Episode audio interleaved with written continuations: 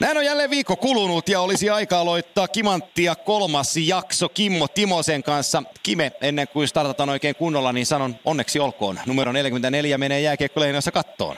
No joo, tulee olemaan tätä viikonloppua. On kyllä odotettu pitkään kesästä lähtien ja tullaan vaimon kanssa sinne viikonloppua viettämään ja on, on todellakin iso viikonloppu mulle ja perheelle ja tästä otetaan kyllä kaikki ilo irti.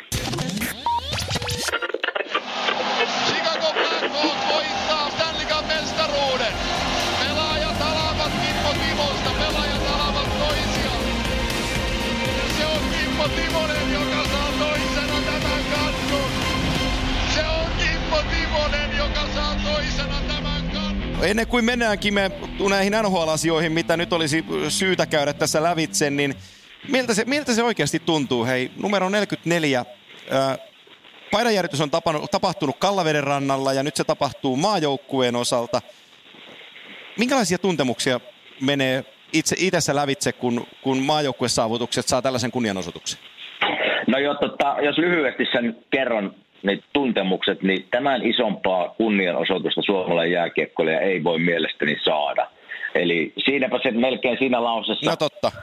Tulee, tulee kaikki, mitä mä ajattelen tästä viikonlopusta ja paidan kattoon nousemisesta, että, että, että tota, maajoukkueelle iso merkitys minun uralle ja ilman maajoukkuetta tuskin – tuskin näin pitkää uraa ikinä, varsinkaan täällä, tällä mantereella olisin pelannut. Eli en viiti kaikkea, kaikkia asioita tässä paljastaa, mitä puheessa tuon, tuun sanomaan, mutta näitä, näitä juuri samoja asioita. Eli iso merkitys oli maajoukkueelle ja tämä on, tämä on mulle niin iso juttu, että ei ihmiset varmaan osaa sitä arvaakaan. Jätetään se siihen. Sano vain, että olet kunniasi ansainnut. Siitä ei ole minkäänlaista epäselvyyttä. Kiitos ennen kuin sä rupeat nyyhkyttää, niin me, me mennään, tota, me, mennään, mennään asiaan. Eli ää, nyt kun ollaan tässä NHL-kintaalla ja, ja tota, alkuviikosta on tapahtunut paljon asioita, niin mä haluaisin lähteä liikkeelle näistä valmentajan muutoksista, koska sullahan on tunnetusti näpit pelissä myös näissä.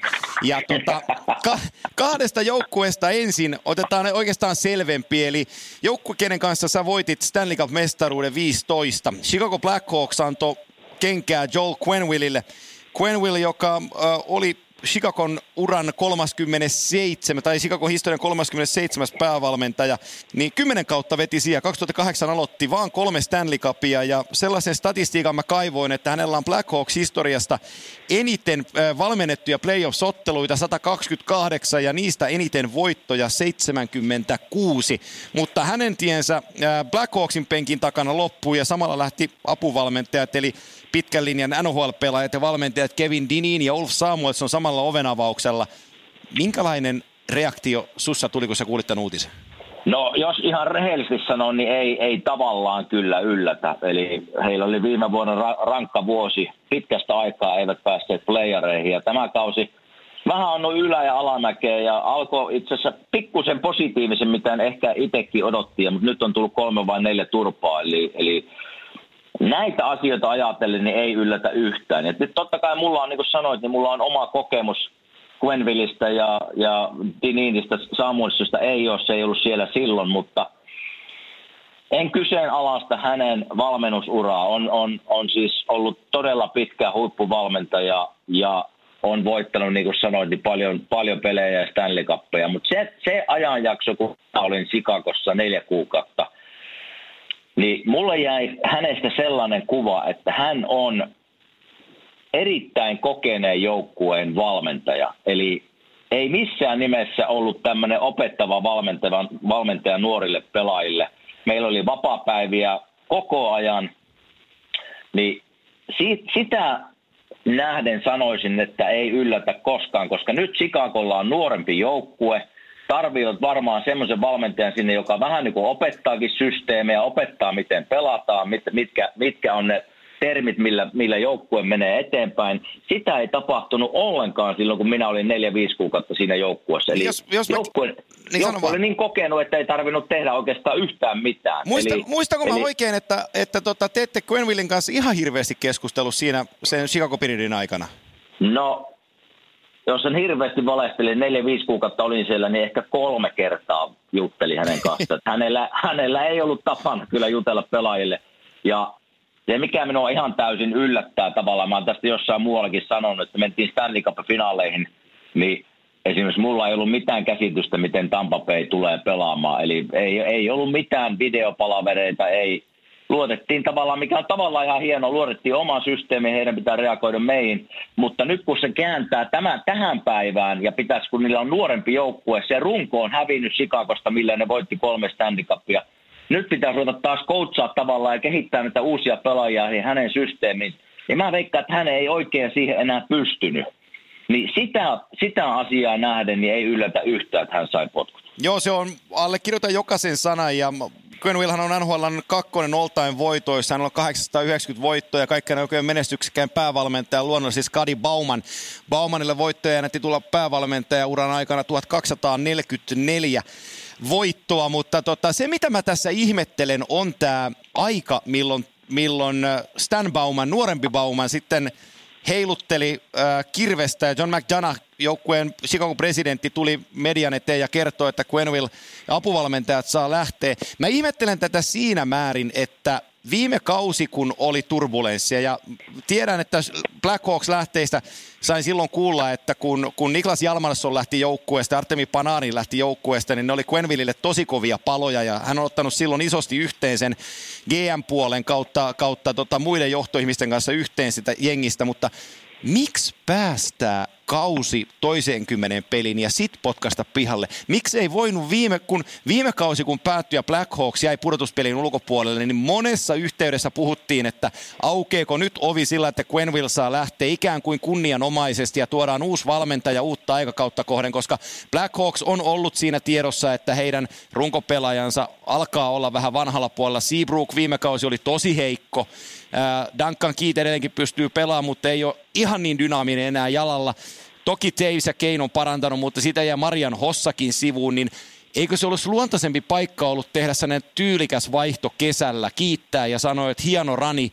Nyt päästään ikään kuin kausi alkuun, tulee ensimmäinen paikka, että on vähän vaikeaa. Neljä peliä tätä tehdessä tuli takkiin, niin sitten heilutetaan kirvestä ja pistetään kaikki pihalle. Niin se, se, se, se, se, se vähän ihmety, ihmetyttää.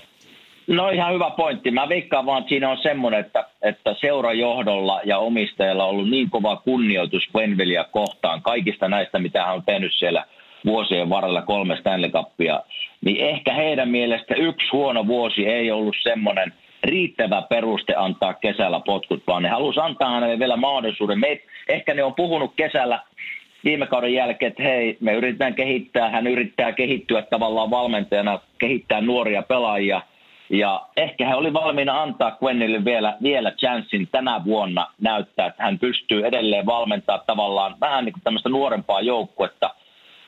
Niin ehkä se tuli siihen pisteeseen, että nyt kaari on näyttänyt siltä, että se mennään nyt alamäkeen ja mennään kovasti. Mä en ole nähnyt viime aikoina niitä tappiopelejä, että en osaa sanoa miltä se peli on näyttänyt, mutta mä veikkaan, että se on tullut nyt siihen pisteeseen, että jos joku ratkaisu oli tehtävä ja äkkiä. Ja siellä totta kai on kun on kolme Stanley Cupia voitettu kymmenen vuoden sisään tai kahdeksan vuoden sisään, niin menestyspaineet ja se seuran tavallaan historia edellyttää, että edelleen pärjätään. Ja viime vuosi oli mitä oli, niin ehkä siellä on kuitenkin paineet sitten omistajalta, että hei, samanlaista viime kautta ei tänä vuonna kuin viime vuonna su- suvaita. Joo, ja se asia on, on varmastikin näin, ja siitä me ollaan varmaan samaa mieltä, että Quenvillin CV on sitä luokkaa. Mulla tulee mieleen, kun Claude Julien pistettiin Boston Bruinsista pihalle, niin menikö siinä kaksi, kaksi kokonaista päivää, kun Montreal Canadiens palkkasi hänet päävalmentajaksi Michel Derienin tilalle, niin jos Quenville haluaa valmentaa NHL, niin voisin kuvitella, että hänelle saattaa paikka, jos kaksikin tulla tarjolle.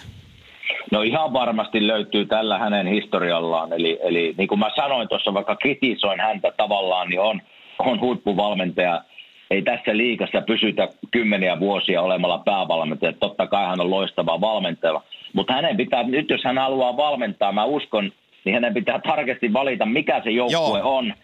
Että onko se sitten semmoinen joukkue, missä hän joutuu todellakin tekemään videoiden kanssa töitä, joutuu kehittämään nuoria pelaajia, että, että semmoiseen paikkaan hän ei kyllä kannata mennä, mutta Joo, mä uskon, että se, Seura löytyy kyllä, jos hän haluaa valmentaa, mutta missä se on, niin se on toinen kysymys. Joo, sanotaan tähän väliin, että siis Chicago Blackhawksin uusi päävalmentaja on Jeremy Clayton, ex Rockfordin AHL-puolen päävalmentaja, ja Hän on 33-vuotias entinen NHL-pelaaja ja hän on NHL nuorin virassa oleva päävalmentaja. Hänellä on sellainen mielenkiintoinen tausto, että kun Laiton pelaajana lopetti, niin hän lopetti Ruotsissa Muuran riveissä Alsvenskanissa ja sitten neljä vuotta valmensi Alsvenskan joukkuetta siellä hyvällä menestyksellä. Muistaakseni nousivatkin vielä ylös hänen valmennuksen alla ja nyt toinen kausi Pohjois-Amerikassa.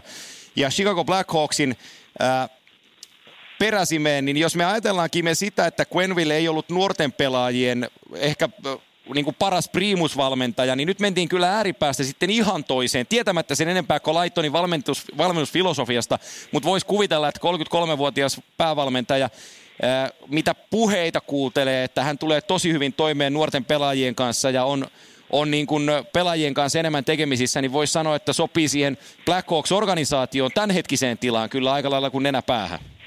No sopii tämän, tämänhetkiseen tilanteeseen kyllä. Että niin kuin puhuttiin tuossa aikaisemmin ja mainitsit, että se runko, mikä oli kasassa pitkään, jolla, jolla tavallaan voitettiin kolme Stanley Cupia, nyt sitä on enää puolet jäljellä Joo. ja hekin alkaa pikkuhiljaa niin kuin vanhentua.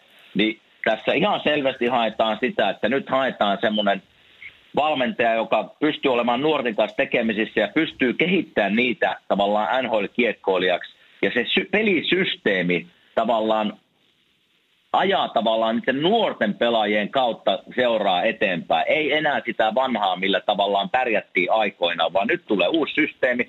Siellä on paljon nuoria, nopeita hyökkäjiä esimerkiksi, niin tässä ihan selvästi haetaan sitä, että uutta, uutta pelisysteemiä, uutta vähän ääntä sinne koppiin ja, ja pientä herätystä ehkä näille konkareille, että nyt pitää alkaa pelaamaan. Ja jotta ei sorrettaisi ja sor, sorruttaisi ikärasismiin, niin, niin Black Hawks laittoi kakkosvalmentajaksi Barry Smithin, eli 66-vuotias valmentajalegenda sinällään, mutta hän on yhdeksän vuotta ollut Chicagossa Hockey Operationsin puolella ja nyt menee apuvalmentajaksi. Mä muistaisin, kun mä kattelin tuossa, että Smith oli, oli Scotty Baumanin kanssa Detroitissa yli 10 vuotta ja sitten oli Pittsburghissa sitä ennemmin, niin laskeskeli hänen Stanley Cupejaan, kun otetaan pari Black Hawks-mestaruutta mukaan, niin hänellä taisi olla seitsemän voitettua Stanley Cupia eri rooleissa. Niin tota, eiköhän siihen yksi vanhempi ja vanhempi juntura sitten pidä, pidä jöötä, jos on tarvetta.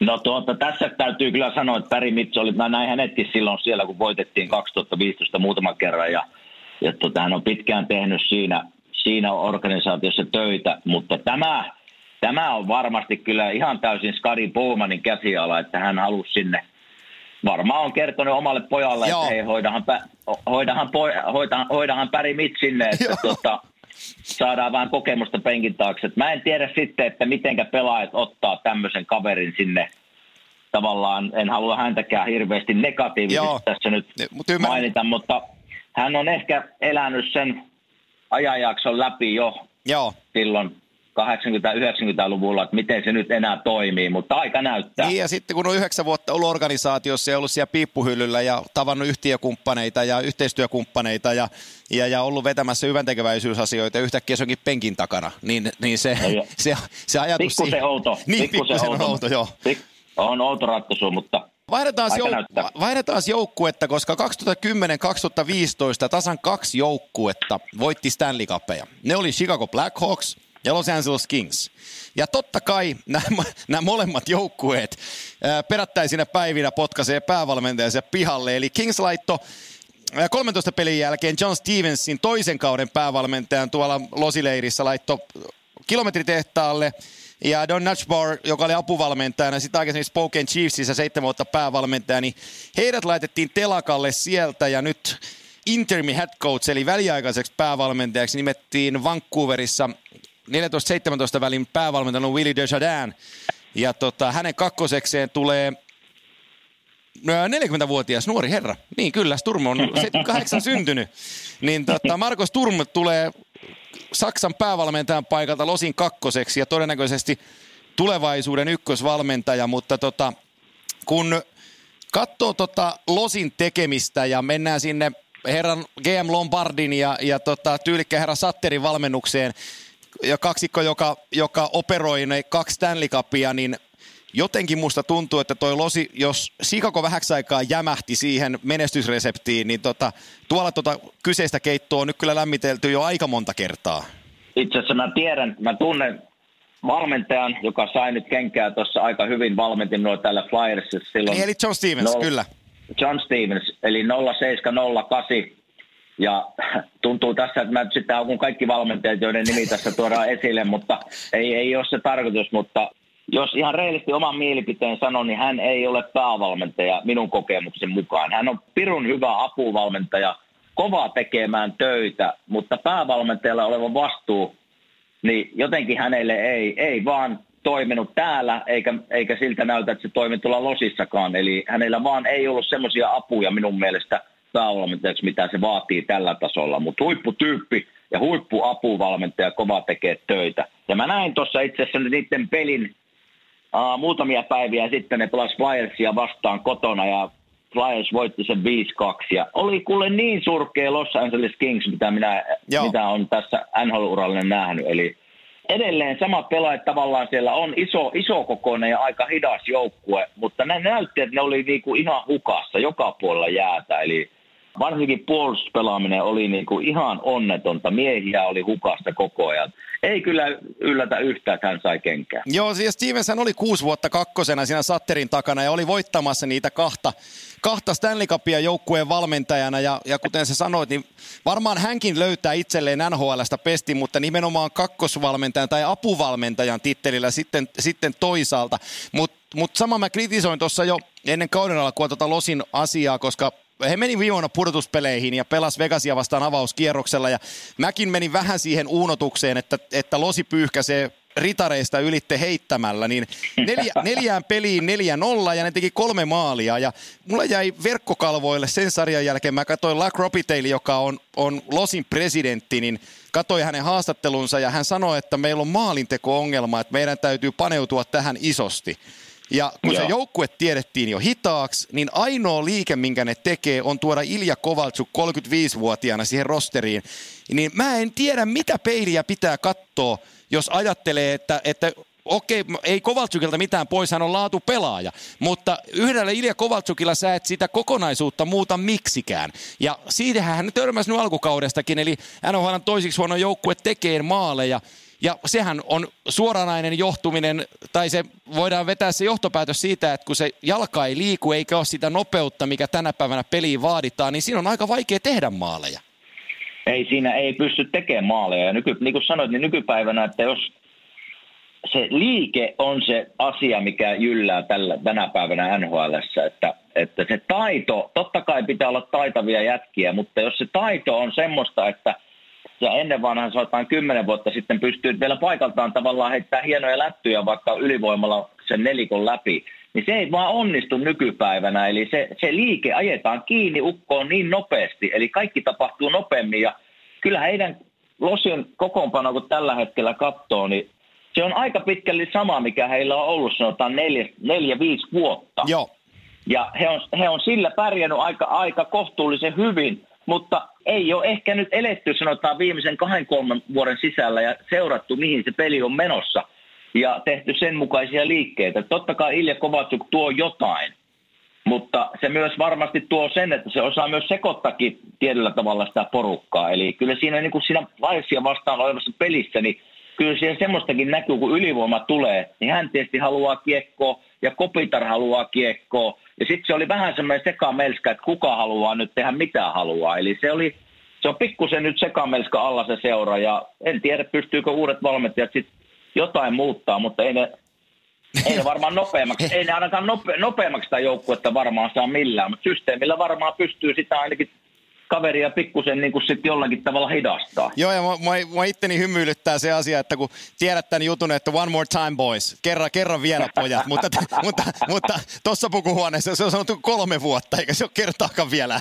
lähtenyt, niin josko nyt vihellettäisiin sillä että okei, että ehkä tässä olisi vähän, vähän muutosta. No, huhujen mukaan he on olleet yhteydessä Leafsin organisaatioon ja William Nylander, joka siellä ilman sopimusta, niin olisi äh, heidän targettinsa ja, ja tota, Nylander ainakin toisi vauhtia kiekolliseen peliin siihen, että jostain se muutos on lähettävä liikkeelle, mutta ei mennä siihen Nylanderiin nyt tässä kohtaa sen enempää. Sen verran mä kysyn vielä Kime tuohon Losiin liittyen, että kun Marko Sturm, Sturm tulee kakkoseksi, hän valmensi sensaatiomaisesti Saksaa olympiakisoissa ja, ja tota, tehnyt siellä todella hyvää jälkeä ja voisi sanoa, että, että saksalaisen pelimiehen targetti on ollut Pohjois-Amerikka jo useamman vuotta. Nyt hän pääsee Losin organisaatioon Hän pelasi pitkään Boston Bruinsissa ja kun tiedetään, että Flyersin ja Bruinsin pelit on, on sitä, mitä ne on, niin tota, minkälainen muistijälki sulla on Markus Turmista? No oli semmoinen tosi järkevä pelaaja, eli, eli pystyi heittämään tavallaan ihan minkälaiseen paikkaan vaan, niin hän, hän kyllä ei tarvitse miettiä, että suoriutuuko hän siitä roolista. Eli erittäin hyvä ja nopea luistelija, kohtalaisen hyvä maalintekijä, mutta ehkä semmoinen yleisarvio hänestä oli, että semmoinen luotettava – luotettava pelimies, eli, eli tilanne kun tilanne pystyy heittämään Markus Turmin jäälle. tota, hyväksykseen, jos mä käytän hänestä pelaajana termiä laastaripelaaja. Tarkoitan sillä sitä, että et, et, hänet pystyy laittamaan ylivoimaan, hänet pystyy laittamaan alivoimaan. Jos joku, joku ketju vähän sakkaa, niin sä voit lyödä Turmin siihen, se parantaa sitä. Eli sellainen valmentajalle niin kuin kelpo, kelpo käyttökama.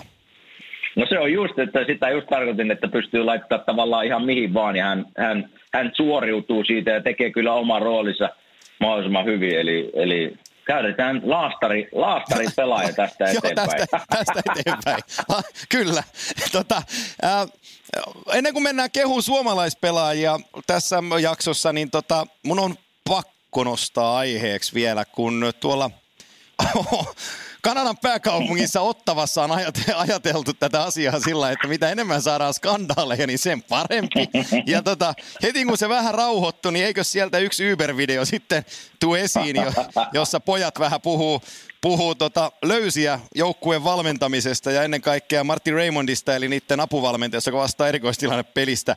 Ja siellä on, nyt, siellä, siellä on täys kahina taas nyt päällä Ottavassa – ne oli hei 2017 maalin päässä Stanley Cup-finaalista. Maalin mm. päässä. Ja sen jälkeen ei löydy riittävän jyrkkää alamäkeä, jolla kuvaisi tämän organisaation tekemistä. Sä, sä oot ollut pela... Hei, lähdetään nyt siitä liikkeelle, että sä oot ollut monta kertaa pelaamassa Senatossia vastaan. Ää, Joo. Eikö se halli ole aika kaukana? Mä oon nimittäin käynyt siellä ja se, kun siellä on vähän porua siitä, että halli on väärässä paikassa, niin eikö tämä nyt ole yksi niistä kaupungeista, jossa halli on väärässä paikassa? No hei, jos pikkusen mennään sivuraiteille ja mä jostain luvin, kun Winnipeg oli nyt siellä Suomessa pelaamassa ja, ja tota, oliko ne Winnipegin pojat sitten jossain sanonut, että oh, Helsinki näyttää aika tylsä, että ei ole mitään. Ja mulle tuli ensimmäisenä mieleen, että ei Jumala keuta, että he asuu Winnipegissä, se on keskellä, ei mitään. Siellä ei ole yhtään mitään. Niin miten Helsinki voi näyttää niin tympeltä, mutta sama ottava. Se on keskellä ei mitään. Siitä on niin kuin 40 kilometriä keskustaa rakennettu pellolle se jäähalli. Niin ei, ei, ei se, ei, se, se, on, se alamäki on varmaan lähtenyt jo kauan aikaa sitten ja siellä on ollut tavallaan hanke uuden hallin sijainnista jo monta vuotta, ei siinä ole päästy eteenpäin. Eli kyllä siellä varmasti omistajuus saa ja omistaja saa ottaa paljon omalle kontolle. Taitaa olla aika, aika sekasortoinen tilanne tällä hetkellä. Joo, ja viime, viime kaudella, kun se Matt Duchesne kauppa tuli, mä muistan sen Pierre Dorionin lehdistötilaisuuden, kun GM sanoi, että nyt me ollaan, me ollaan, me ollaan valmiit ottaa se askel eteenpäin ja menee finaaliin ja nostaa kannua. Ja, ja tota, liikkeet oli vähän, vähän, vähän toisenlaisia ja siinä hövelissä kaupassa hän meni sitten antaa sen ykköskierroksen varauksen vielä Coloradolle ja he päättivät ottaa Brady Katchakin viime kesänä, eli ensi kesän ykköskierroksen varaus ottavalla, niin on Colorado Avalanche heiniä ja se kaikista niin kuin huono juttu siinä on se, että jos, jos ja kun, kun Ottava jää pudotuspeli ulkopuolelle ja ne menee tuohon draftlotteriin ja sieltä tuleekin ykköspikki, niin Pierre Dorion ei saa kävellä lavalle ensimmäisenä, vaan Joe Säki kävelee ohitte ja sanoo, että takkaro pokkari ja menee, menee kuulutteleen, niin se saattaa vähän tuntua, mutta mitä, mennään tuohon Uber-videoon, hei, niin mitä mieltä sä oot siitä, eli Thomas Chapot, uh, Dylan DeMelo, Matt Duchesne, Chris Gieni, Chris Wildman, Colin White ja sitten Alex Fomenton, joka nyt meni jo London Knightsin takaisin OHL, mutta oli autossa ja olivat siinä tota, särpineet vähän omien tekemistä ja, ja tota, tämä nyt julkaistiin ja, ja kaikki on hyrskyn myrsky. No tästähän, tästähän voitaisiin puhua vaikka seuraavat 20 minuuttia, mutta lyhyesti ja ytimme, ytimekkäästä, niin ensinnäkin tietysti pojalla, täällähän, siis en tiedä Kanadasta, mutta Jenkeissä on tapana, että jos muutama olue ottaa, niin se tavallaan ajellaan, ajellaan vielä kotiin. Eli pojille hattua nostan siitä, että he on ottanut ensinnäkin Uber. Mutta sitten, sitten on kyllä täysin jätkien puolella. Eli eikö tässä nyt mennä jonkunlaisen niin kuin yksityisyyden niin kuin rajan yli? Eli Uber-kuski äänittää salaa keskustelun ja vielä julkaisee sen. Eikö tässä nyt jonkunlainen niin kuin raja ylitä? Totta kai pojat pitää olla varovaisia, missä höpöttää, mitä höpöttää. Mutta mietipä ihan missä vaan työpaikassa mennään pikkujouluihin. Kyllä siellä jonkun verran käydään tavallaan asioita läpi siitä firmasta, missä ollaan töissä. Ja ehkä sitä pomosta käy vaan vielä vähän muutama sana sitten läpi, että kun ei saanut tarpeeksi vapaa-päiviä ja niin poispäin. Niin sama tässä. Pojat pelaa kautta, niin päällimmäisenä pojilla varmasti on mielessä jääkiekko ja siitä ei ole homma kulkenut, niin totta kai siitä asiasta puhutaan. Joo, mutta, Mm. Mutta minä olen edelleen sitä mieltä tässä, että eikö Uber ole iso firma, niin eikö siellä jonkunlaiset säännöt kiellä tämmöisen, eli, eli tämmöistä ei saa tulla tapahtumaan. No ihan, ihan varmasti kärsivät siitä, koska tota, kyllähän tämä Uber, Uber-kuljettaja, Uber-kuljettaja on siellä tota, nostettu myös tikun nokkaan, että ei, näin ei saa tehdä ja näinhän se asia on.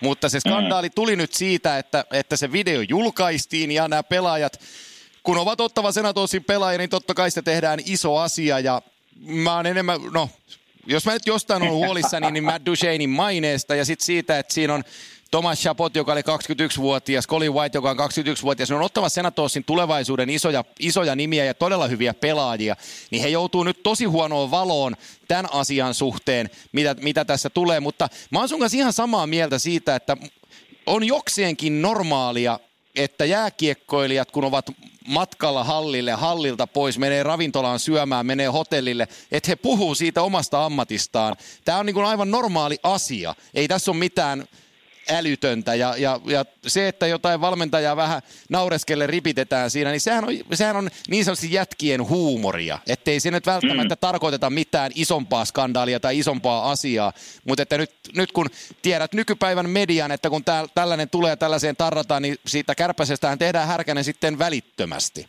Varsinkin kun ollaan Kanadassa. No niin ja, niin ja kyllä mä niin kuin sen haluan edelleen niin kuin tavallaan jätkien puolesta sanoa, että, että tuota, totta kai edelleen korostan sitä, että aina jos me ravintolaan syömään, niin pitää olla vähän varovainen mitä sanot, siellä on aina korvia ja silmiä ja niin poispäin. Mutta nyt ollaan niin kuin Uber-autossa, minkä sinä, oot, minkä sinä tavallaan olet tilannut omalla palvelulla sinne, niin eikö tässä nyt jonkunlaiset niin kuin rajat pitäisi olla? Niin. mutta se, se, se asia sinänsä, mutta kyllä siellä varmaan niin kuin ihan kuin jätkiä yritän tässä nyt pikkusen puolustaa siitä, siitä näkökulmasta, että käydään asioita läpi ja ehkä jotain, jotain valmentajaa saadaan vähän haukkua, mutta kyllä siellä varmaan valmentajankin kopissa välillä käydään läpi, että olipa Mäntyseen aika huono tänään ja ihan, ihan tota, kuutamolla. Että nämä on ihan tyypillisiä tavallaan jääkiekkojuttuja, mitä käydään läpi. Jätkät käy läpi varmaan vähän valmennusta, mikä mättää, sitten valmennus käy läpi, että onpas tuo pelaaja aika huonosti pelannut tänä, tänä vuonna tai tänään, että – Tämä on tämmöistä vähän niin kuin normaalia, mutta enemmän mulla ärsyttää tuo, että se tapahtuu Uber-autossa, joka on äänetetty salaa ja sitten vielä se julkaistaan. Joo, mä, mä, mä, mä, laitetaan se sellaiseen, sellaiseen kuvakulmaan, että maksat siitä, että joudut nöyryytetyksi. niin, niin tota, se, se, on, se on niin kuin kovan luokan suoritus. se on just näin. no niin, ei tota, se, se Ubereistä tässä kohtaa. Otetaan Kime tota, muutama suomalainen esille vielä tähän kolmosjaksoon, kun, kun kehujen paikka on. NHL valitsi lokakuun pelaajan ja tota, Mikko Rantaseen osui valinta. 22-vuotias suomalaisyökkäjä Colorado Avalanchein puolella. Ja tota, mua vähän ärsyttää se, että Rantasesta, kun mä seuraan pohjois-amerikkalaista mediaa, niin nyt kun kaksi kautta mies on painanut huikealla tasolla Neitä McKinnonin vierellä, niin se Rantaseen suhtautuminen menee vähän niin kuin sillä, että no helppohan siinä on, kun McKinnon on niin hyvä. Mutta tota, niin. Jos me nyt tässä tämä asia suoristetaan, niin jollet sä osaa pelata jääkiekkoa, etkä pärjää siinä vauhdissa, niin et sä hirveän kauan Nathan McKinnonin kentässä roiku. Niin, ja pitäisi kääntää se toisinpäin, että jos Mikko Rantanen otetaan pois sitä ketjusta, niin miten Nathan McKinnon pärjää? Joo. Eli kiva olisi nähdä tämäkin näin päin, mutta sä osut siinä just niin kuin oikeaan, eli, eli Mikosta ei täällä puhuta mitään. Mä en ole kertaakaan oikein nähnyt muuta kuin ehkä nyt kun lokakuun pelaaja valittiin, niin siitä vähän uutista, mutta kyllä se enemmän pyörii sen McKinnonin ympärillä ja totta kai hänkin on huippupelaaja, mutta kyllä siinä tässä on kaksi peliä, minä olen nähnyt Coloradon pelaava Flyersia vastaan, niin ihan siis ketjun paras pelaaja Mikko Rantanen. Joo. Ja seura- seuraavaksi siitä ketjusta mun mielestä oli Landeskog ja sitten vasta McKinnon, mutta aina vaan McKinnonista kuitenkin puhutaan. Onko se, että hän on kanadalainen, ja on pelannut pitkään tavallaan Kanadan maajoukkueessakin ja tehnyt siellä tulosta, niin onko siinä sitten se syy, miksi hänestä puhutaan enemmän kuin Mikosta, mutta niin jo, kyllä se jo, vähän niin kuin väärinpäin menee. Joo, joo, joo, joku on jossain päättänyt, että hän on face of the franchise, eli organisaation kasvot, ja tota, sitten se on siinä otsikossa, mutta mä tuossa ynnäilin yhteen viime kauden plus tämän kauden tähän hetkeen tehdyt suoritukset, niin 95 peliä Rantasella, 34 maalia, 74 maalisyöttöä, 108 tehopistettä, yli piste per peli, viime kausi plus tämä alkukausi. Niin ei 108 tehopistettä ei tule siitä, jos joku toinen on hyvä ja sä oot itse keskinkertainen tai mitään sellaista. Niin kuin sä sanoit, niin Mikko, Mikko Rantanen yksi NHLn parhaimpia kiekonsuojia, iso jätkä, voimakas, pystyy ajaa maalille, pystyy syöttämään, pystyy laukoon, pystyy ratkaisemaan asioita monella eri tavalla. Aivan huikea pelaaja ja 22 vuotta ikää. Hei, meillä oli kesällä tuossa Raumalla semmoinen tota, hyvän tekeväisyyspeli ja mä näin Mikko Rantasen sieltä, oltiin jäällä yhtä aikaa ja mä mietin siinä, kun se meni ohi siinä, niin mä ajattelin, että perhana iso ukko, että onneksi ei tarvitse painia tuon kanssa enää kulmissa. Mutta on se, kato, mä eilen kävin sitten ihan huvikseen katsoa sen tuota tilastoja ja samat tilastot näin kuin sanoit äsken ja mutta en mä tajunnut, että se on 193 pitkä. Joo. Eli on, on siis on, on iso kaveri kyllä, että ei se ihme, että siinä jäällä näytti isolta. Joo. Mutta, mutta kyllä niiden ketju, kyllä se täytyy sanoa Mikko Rantasen, jos vähän niin kuin muitakin kehutaan, niin onhan se, onhan se NHL yksi parhaista ketjuista, nämä on, on. ja Landeskog. Ja totta kai Eli, se, se kolmikko toimii, tai se viisikko, mutta kolmikko tässä kohtaa ketjuna, että ne täydentää toisiaan niin hienosti. Niin ja jos otetaan McKinnon siitä pois, koska me tiedetään, että se on pelimies ja helkutin nopea, mutta on Rantanen ja Landeskog, kun ne saa kiekon, niin ne suojaa kiekkoa kulmissa, jätkiä roikkuu selässä, mutta molemmat pystyy suojaa kiekkoa ja sitä kautta ne kato löytyy sitten vapaat miehet. Eli, eli on kyllä toimiva ketju, että jos ei ole NHL paras, niin on ainakin top kolmosessa. No joo, mä olen, olen samaa mieltä. Mennään sinne sun spesiaaliosastoon, siihen maalivahtiosastoon, kun sä halusit, ei kun se oli mä, kun mä halusin, että susta tuli maalivahti, mutta ei susta tullutkaan. Ää, kun lokakuun valinnoista puhutaan, niin on mennyt vähän medialta ohitte tämäkin asia, mutta, mutta hieno, hieno juttu, vaikka on yhden joukkueen osalta, mutta Arizona Coyotes organisaatio valitsi lokakuun pelaajakseen 29-vuotiaan Antti Raannan. Ja, ja toista kautta ää, Ranta painelee kodottipaita päällä. Yhdeksän peli viisi voittoa, torjuntaprosentti 92,9, päästettyjen keskiero 2,1 maalia ottelua kohden se riski, jonka Raanta otti lähteissään toissa kaudella New York Rangersin organisaatiosta tuonne Kojottien laumaan, mä pidin sitä aika rohkeana ja jopa vähän tyhmänä ja mä Antille sanoinkin siitä, että eikö se olisi maailman helpoin paikka jääkiekossa olla Rangersin kakkosveskari, ottaa miljoona vuodessa ja pelata 20 peliä ja katsella Lund, Lundqvistia MSGllä.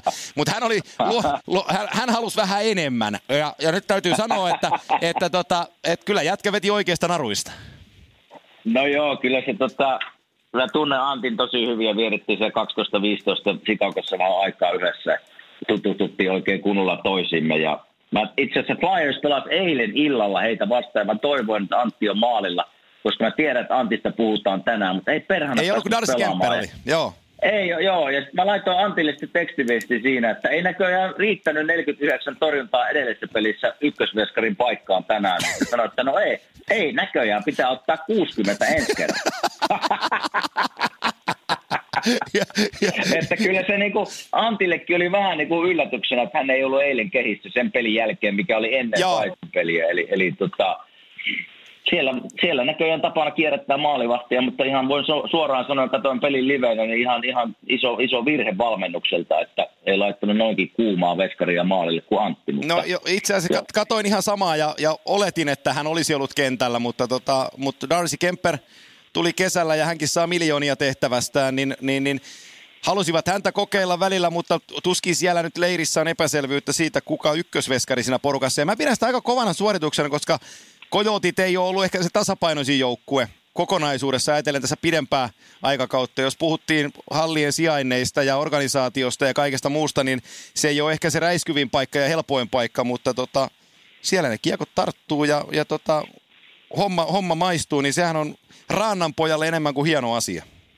No se, se on, ja, ja kyllä ne on pikkuhiljaa mennyt tuossa niinku eteenpäin, että on ollut vaikeaa on. tässä muutamia vuosia, mutta kyllä ne niinku eilenkin peli, peli näyttää ihan itse asiassa ihan hyvältä. Eli siellä on, siellä on paljon nuorta ja liikkuvaa pelaajia. Muutama pakki ehkä ne tarvitsisi muutaman pakin sinne, mutta kyllä nopeita ja, nopeita ja nuoria hyökkäjiä. Ja mä uskon, että siinä niinku kehityskäyrä on ylöspäin sen seuran osalta. Mutta sen sanon Hantista, että meillä on hyvä huumori molemmin suuntaan, että me aina kun soitellaan toisille, ja Anttihan on kotoisin Raumalta. Joo Niin, niin minä sitten kun Antti, Antti soittaa mulle ja siinä vastataan puhelimeen, niin Antti sanoo mulle aina, että mitä mestarille kuuluu. Ja minä vastaan siihen, että mitä porilaisille imurille kuuluu.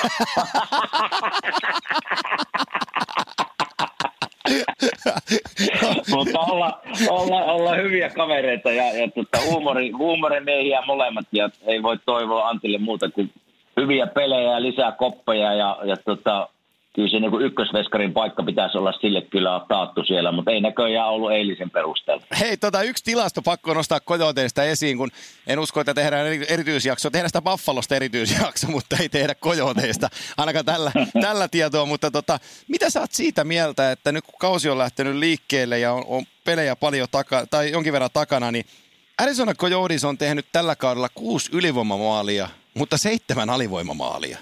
Ei ihan jokapäiväinen tilasto ole tääkään. No ei. Siellä on kyllä, mä katsoin eilen alivoimaa pelaa tuota hetkinen. Grabner, Grabner pelaa siinä. No, Grabner, no, niin. joo. Eli hän on tunnettu siitä, että hän joo. osaa kyllä kärkkyä alivoimalla nuita ja on pirun nopea ja hyvä, hyvä. Saa, saa kyllä läpi ja se kaveri sanotaan vähintään joka toinen peli alivoimalla. Joo. Eli ei, ei, ei tavallaan yllätä kyllä yhtään, kun se kaveri on siellä. Eli, eli ylivoima eilen tökki kyllä niille pahasti, vaikka ne teki yhden maalin, mutta – pikkusen, pikkusen hukassa oli ylivoimapeli, mutta alivoima on näköjään toiminut, onko ne liika ykkönen. Ja Joo, kakkonen taitaa olla tällä hetkellä Tampan Joo, jälkeen. Kakkonen, Joo, okei. Okay. No niin. Mutta toiminut Eli, kuitenkin. Toiminut kuitenkin, että ylivoimapeli vähän tökkii, että siihen varmaan pitäisi vähän puuttua isommalla kädellä. Joo, en, en, en tiedä, laitanko Haravanen nyt santaan, kun sanon tästä tipsin, mutta kattokaa Jordan Österli, Kojodis puolusta numero 82. Mä oon muutaman pelin ihmetellyt sitä ja, ja tota, ihmettelyn sijaan alkanut tykkään siitä. On, on hyvä, hyvä liikkeinen puolustaja, osaa lukea peliä ja tota, tosi, tosi hyvä kiekon kanssa, niin hänen, nimestä, häntä, hänen nimensä tullaan vielä kuulee. Taisi tulla sieltä Chicagon kautta itse asiassa niissä Kojootti Chicago-kaupoissa, mitä tuossa tehtiin joka tapauksessa, mutta Jordan Östeli sieltä, sieltä ylös. William Nylander me käsitellään varmaankin me sitten, kun, kun ruotsalainen päättää, että A, pelaako se tällä kaudella ja missä se pelaa tällä kaudella. Mitä, sori, nyt tämä venyy, mutta mä kysyn tämän vielä. Kun on, kun on 22-vuotias ruotsalaishyökkäjä, joka on pelannut kaksi kautta, kahdella kaudella tehnyt molemmilla 61 pistettä ja Leafs on tarjonnut kuusi kertaa 6 miljoonan diiliä, 36 miljoonaa, niin hän agenttinsa kanssa, Louis S. Cross on sen agentti, joka on vähän nälkäisempi kaveri, niin huutaa, huutaa 8,5 miljoonaa edelleen. Niin eikö 22-vuotiaan nyt kannattaisi 6, sit, 6 vuotta sitoa siitä ja mahdollisuus voittaa kappi? Mä en niin kuin ymmärrä tätä ollenkaan. En, en ymmärrä minäkään. Ja kyllä tämä, niin tämä nykypäivä, hei, no kun palkoista yleensäkin puhutaan, niin mä voidaan kysyä esimerkiksi jo vanhoilta tikkosilta ja kurilta. Totta kai ne varmaan niin kuin aikoinaan mitä he tienasi ja, ja, ja verrattuna nykypäivään, niin on siinä, on siinä kyllä niin huima ero. Ja se minua mikä ärsyttää nyt ei välttämättä tässä Nylanderin tapauksessa, mutta se, että, että nykypäivänä ei välttämättä tarvitse pelata montaa vuotta, Joo. kun sinä yhtäkkiä tienaat sen 5-7 miljoonaa. Ja tämä on Nylanderin tapauksessa jopa sana, sama, eli on, on. mehän puhutaan niin pelimiehestä, siis, siis Joo, todella kyllä. hyvä pelimies, mutta hän on pelannut kaksi ja puoli kautta, kuusi maalia, 22 maalia, 20 maalia.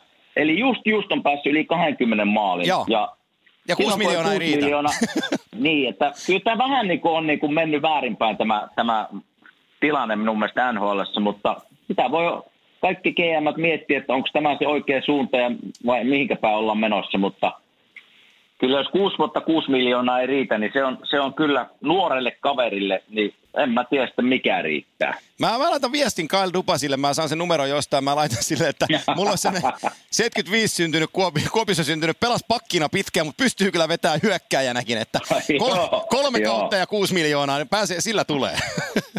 että kyllä se niinku, jos William Nylanderia miettii, niin miten ne ei mieti esimerkiksi semmoista, että olisi kahden, kahden kolmen vuoden sopimus ja Siltasopimus, kyllä. Tai, Siinä niin, että, että hän on kuitenkin nuori, hän pitää päästä pelaamaan. Pitää Joo. tässä muistaa sekin, että 22V, niin sä oot vielä kuitenkin, vaikka luulet olevas pelimies, niin kyllähän se aika raakille vielä oot kokemuksiltaan ja, ja tuota, niin kyllä pitäisi päästä pelaamaan ja pitäisi päästä pelaamaan isoja pelejä. Että kyllä tässä vähän kannattaisi Torontokin olla tavallaan huolissaan sit siltä, siltä näkökulmasta, kaveri pitäisi päästä pelaamaan. En tiedä sitten, en ole seurannut sopimusneuvotteluja sen enemmän, mutta liekko siellä sitten tämmöistä siltasopimusta edes yritetty? No mä ymmärsin, että jossain kohtaa olivat tarjonneet, mutta siellä, se oli tyrmätty välittömästi Nylanderin leirin kautta, mutta sitä, se kannattaa muistaa, että ensimmäinen joulukuuta on päivämäärä, kun pitää sopimus olla tehtynä, muuten menee kausi kokonaan ohi.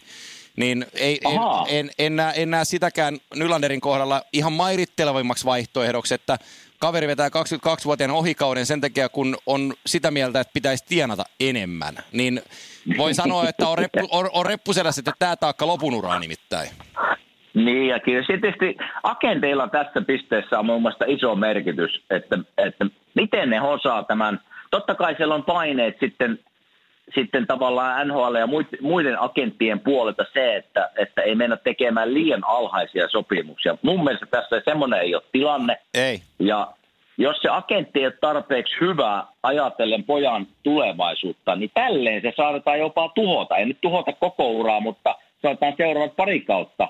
Että jos hän ei pääse pelaamaan missään, niin kyllä se taas ensi vuonna vähän joutaa hakemaan tuntumaan, että missä mennään. Eli kyllä tässä niin kuin agenttienkin saa aika tarkka olla, että, että miten kauan niin kuin jatketaan neuvotteluja, milloin lyödään jarrut kiinni ja mitä hyväksytään. Että kyllä tässä niin agenteilla on iso merkitys tässä kohtaa. No niin. Nyt me ollaan niputettu niin monta asiaa, että mä nostan ruutulipun pystyyn tämän kolmannen jakson osalta. on, tota, kiitoskin me jälleen hyvissä keskusteluista ja tota, jatketaan viikon päästä hei. Näin me tehdään. Kiitos Antti.